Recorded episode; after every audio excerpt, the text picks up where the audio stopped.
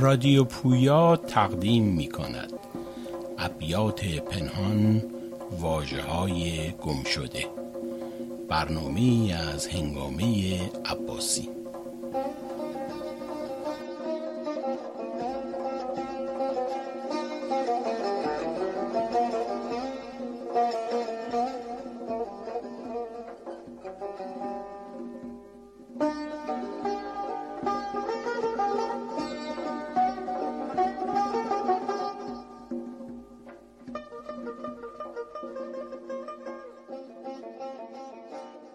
لازم می‌دونم قبل از پرداختن به مبحثمون در مورد پردنشینان سخنگو اشاره داشته باشم به پیشینه زبان و شعر فارسی. ادبیات ایران پیش از اسلام بنا به اسناد و پژوهش های تاریخی دوران تاریخ پادشاهی ایران پیش از اسلام را به دوره پادشاهان ماد هخامنشی، اشکانی و ساسانی تقسیم می کند. از دوره مادها ادبیاتی به جان نمانده اما از نوشته تاریخ نویسان یونانی چنان برمیآید که ایرانیان در آن زمان موسیقی، سرود و داستان داشتند و سنتی شفاهی برای نقل آنها معمول بوده است. از دوره هخامنشی ادبیات به معنای معمولیش باقی نمانده اما کتیبه های شاهان هخامنشی به خط میخی و نامه دولتی به خط آرامی موجود است. و بنا به نوشته یونانی ها داستان های حماسی و نقل آنها به صورت شفاهی مرسوم بوده است. کهنترین اثر ادبی ایرانی سرود گاتاها یا بخشی از اوستاس که سروده زرتشت است و احتمال می رود حدود هزار سال پیش از میلاد نوشته شده است. از دوری اشکانیان جز کتیبه ها و سکه هایی که به زبان آرامی یونانی و پارتی موجود است آثار در خور توجهی باقی نمانده است.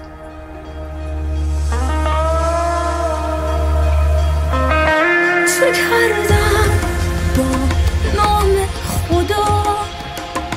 چه با جان چه کردن که تماما شده از زندگی و خطر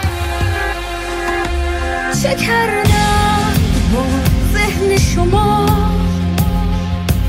و شستن افکار شما؟ صد حدیث و گپ بی جا گفتن همه از قول خدا. عمرتان را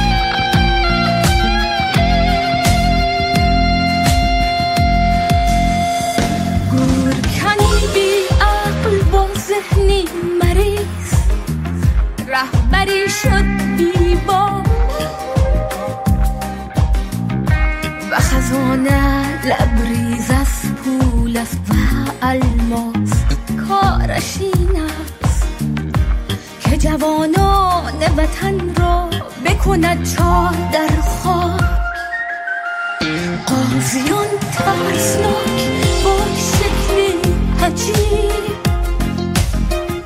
غرق در ریش و پش و غروب ترس است در کشور. و طلوعی از خشم.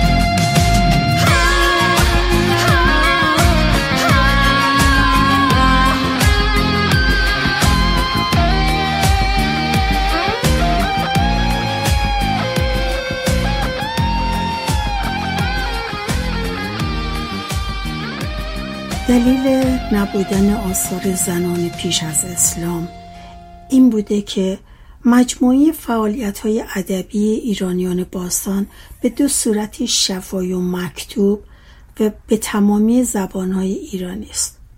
بخشی از آنها دولتی است مانند سنگ نوشته ها و نوشته های روی سکه ها و بخش دیگر مبتنی بر داستان های ملی افسانه ها و بعضی از آداب و رسوم اجتماعی است و پیکره اصلی ادبیات شفاهی غیر دینی پیش از اسلام را تشکیل می‌دهد اما بیشتر آثاری که از این دوران به صورت مکتوب بر جای مانده با دستگاه های دینی زرتشتی بودایی مانوی و مسیحی مرتبط است و بدنه اصلی ادبیات دینی ایران پیش از اسلام را می سازد. در ایران پیش از اسلام آثار دینی و ادبی معمولا به کتابت در نمی آمد و بیشتر به صورت روایی سینه به سینه منتقل و حفظ می شد. مثلا کتاب اوستا پس از صداهای انتقال شفاهی سرانجام در دوره ساسانی به کتابت درآمد. پایبندی ایرانیان به حفظ سنت ادبیات شفایی نیز جنگ ها و تعصبات دینی و فرهنگی و تغییر خط و زبان و بسیاری عوامل دیگر موجود نابودی گنجینه ادبی پرارزش ایران پیش از اسلام شده است. از این رو آنچه از زبانهای مختلف ایرانی به صورت مکتوب باقی مانده در برابر حجم گسترده ادبیات ایران باستان بسیار ناچیز است. بنابراین در اینجا می‌پردازم به شاعر دوره آغازین غزل. رابعه.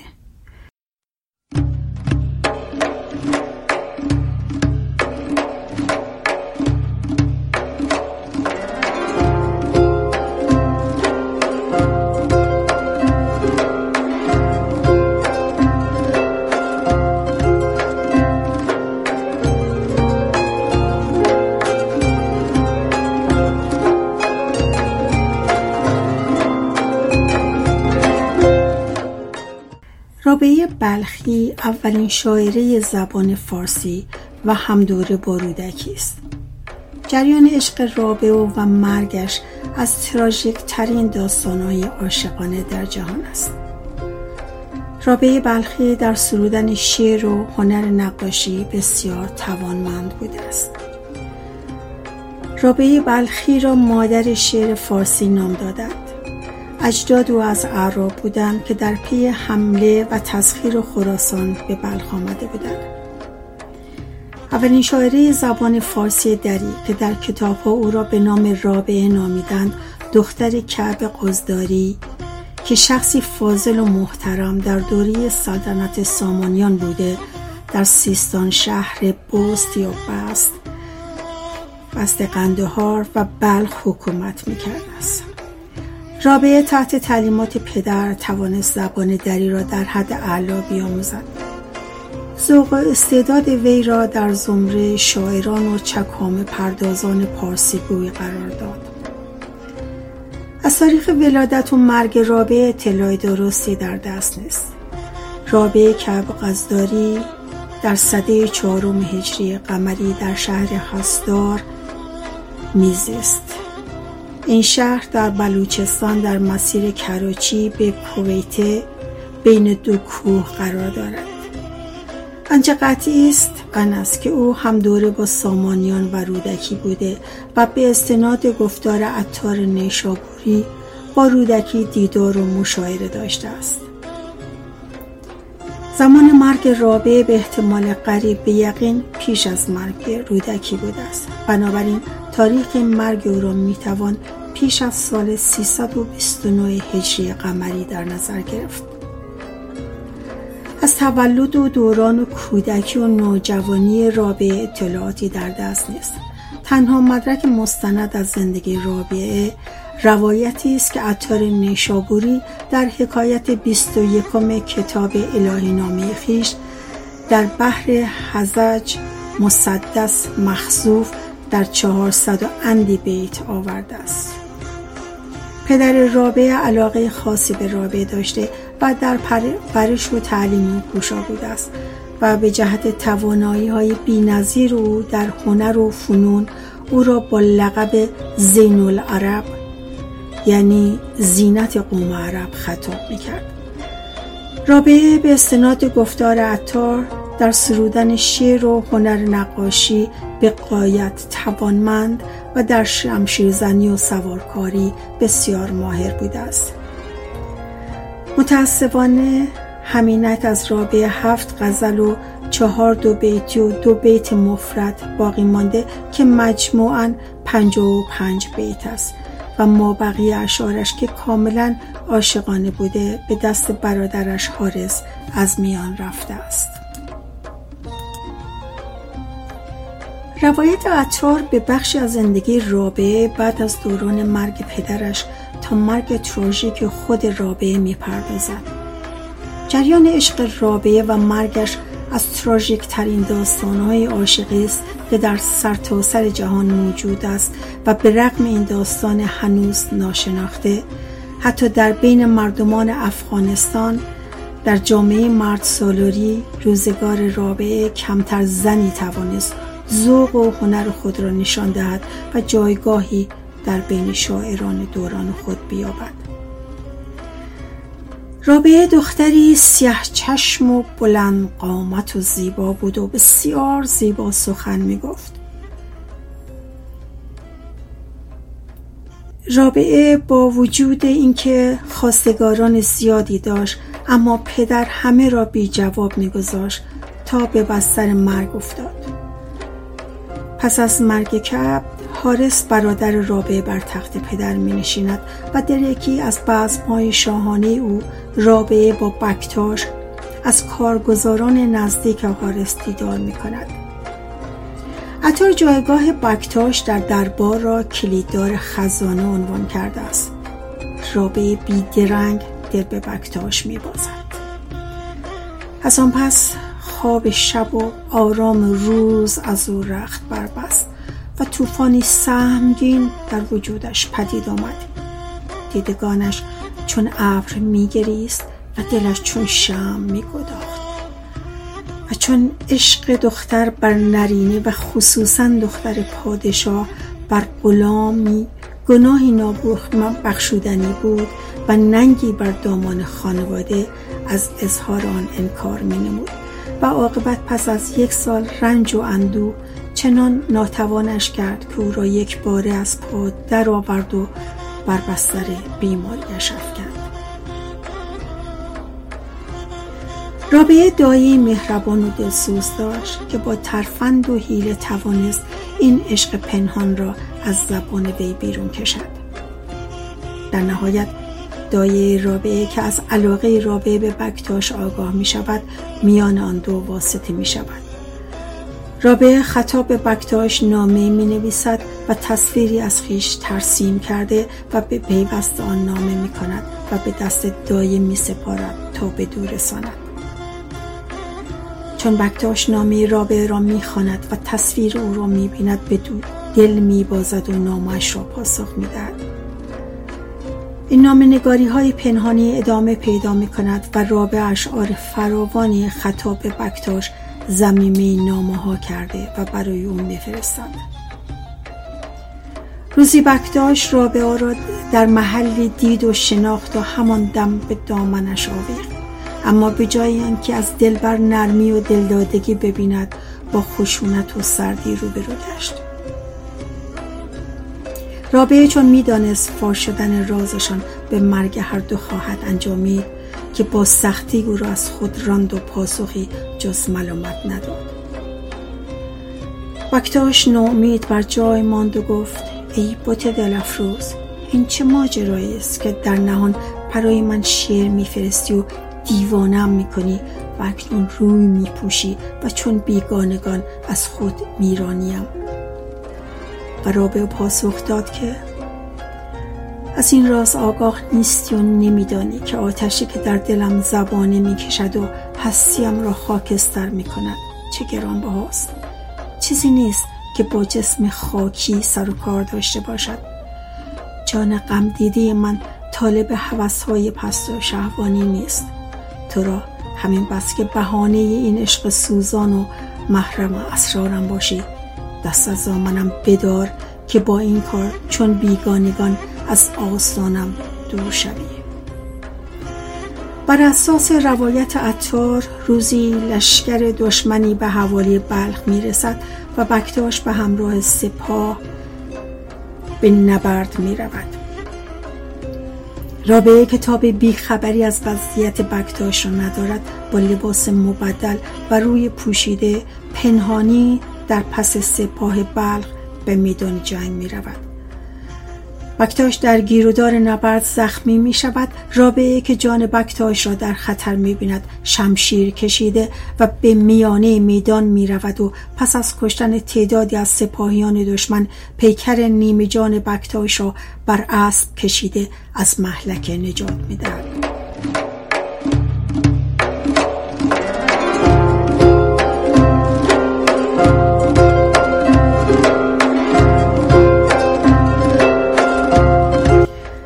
داستان عشق رابعه بلخی و بکتاش از غلامان برادرش. اینطور است که رابعه روزی در راهی به رودکی شاعر برمیخورد. شعرها برای یکدیگر خواندند و سال و جوابها کردند. رودکی از تب لطیف دختر در تعجب ماند و چون از عشقش آگاه گشت راز را دانست و از آنجا به درگاه شاه بخارا که به کمک حارس شتافته بود رسید. از قضا حارس نیز برای عذرخواهی و سپاسگزاری همون روز به دربار شاه وارد گشت. جشن شاهانه برپا شد و بزرگان و شاعران بار یافتند. شاه از رودکی شعر خواست او هم برپا خواست و چون شعرهای دختر را به یاد داشت همه را برخواند. مجلس سخت گرم شد و شاه چنان مجذوب گشت که نام گوینده شعر را از او پرسید. رودکی هم مست می و گرم شعر بیخبر از وجود حارس زبان گشاد و داستان را چنان که بود بی پرده نقل کرد و گفت شعر از دختر کعب است که مرغ دلش در دام غلامی اسیر گشته است. چنان که نه خوردن می‌داند و نه خفتن و جز شعر گفتن و غزل سرودن و نهانی برای معشوق نام فرستادن کاری ندارد. راز شعر سوزانش جز این نیست. حارس بسیار خشمگین می شود به بلخ باز می گردد و پس از یافتن صندوقی حاوی اشعار رابعه در اتاق بکتاش به گمان ارتباط نامشروع آنان فرمان می‌دهد بکتاش را در زندان افکنده و رابعه را به گرمابه برد و رگ دستان او را بگشاد و در گرمابه را به سنگ و گچ مسدود کرد.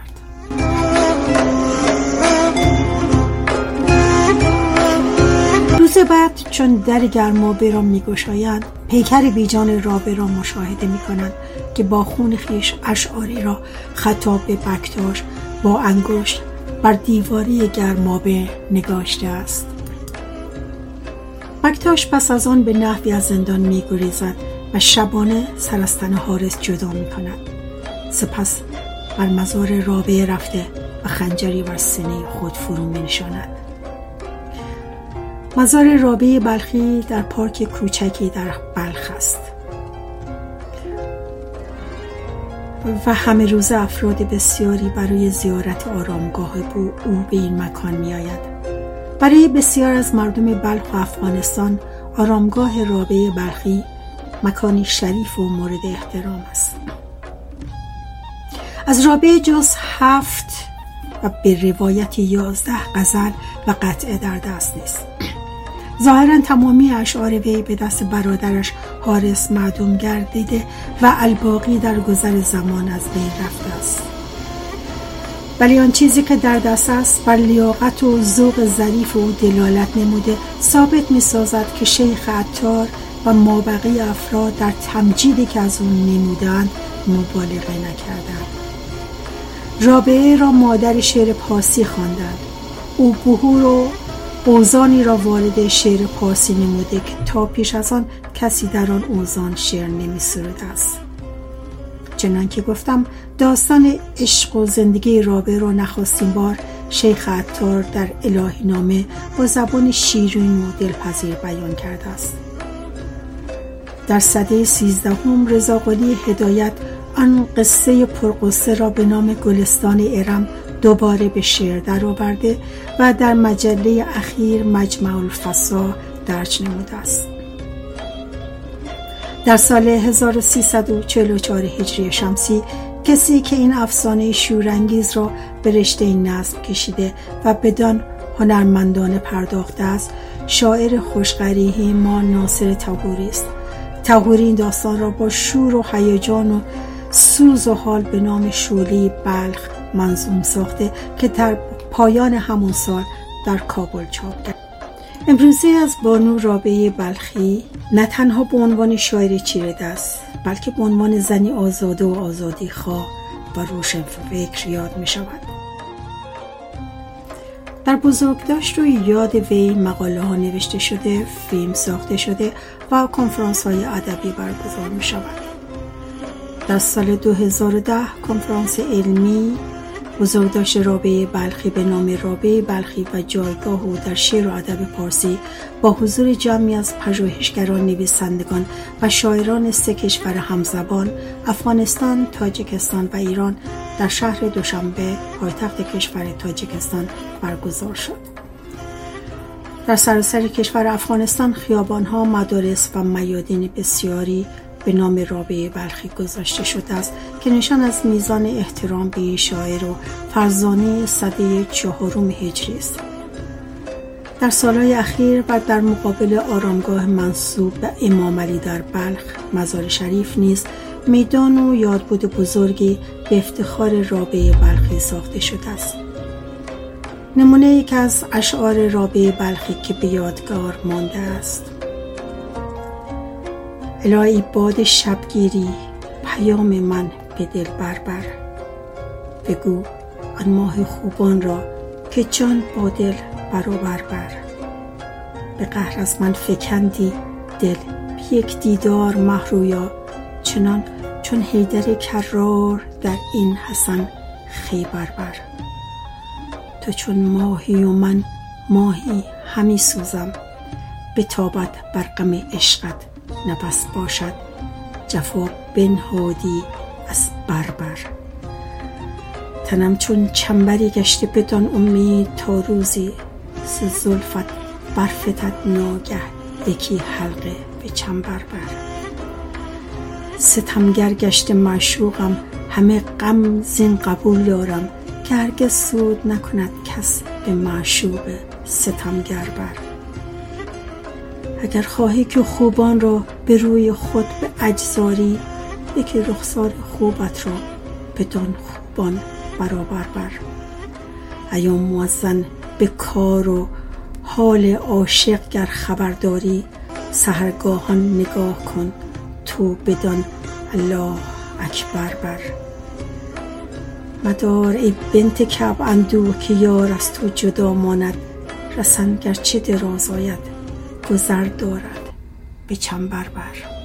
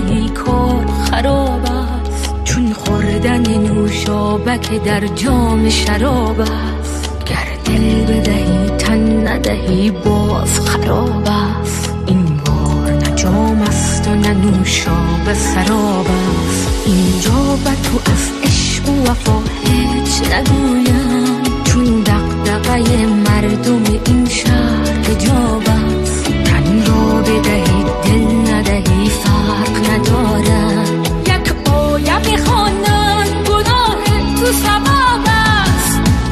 خریدن تنت را و بریدن کفنت را و یک آیه و چند ببستن دهانت را نه روحی و کار است نه عشقی و بار است. فقط شهوت مردانه و اندام تو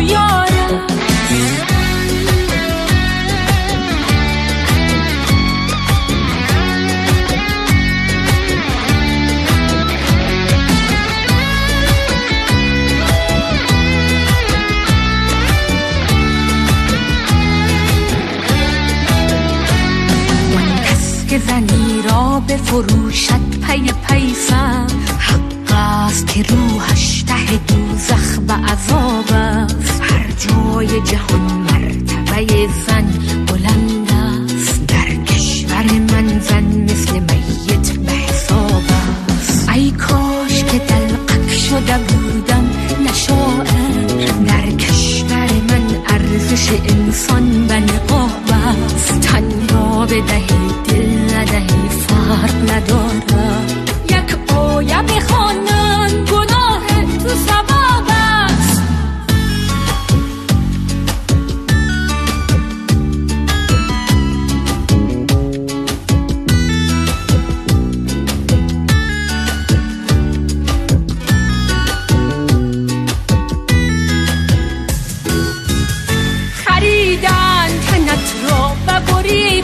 کفنت را و یک آیه و چند سکه ببستن دهانت را. نه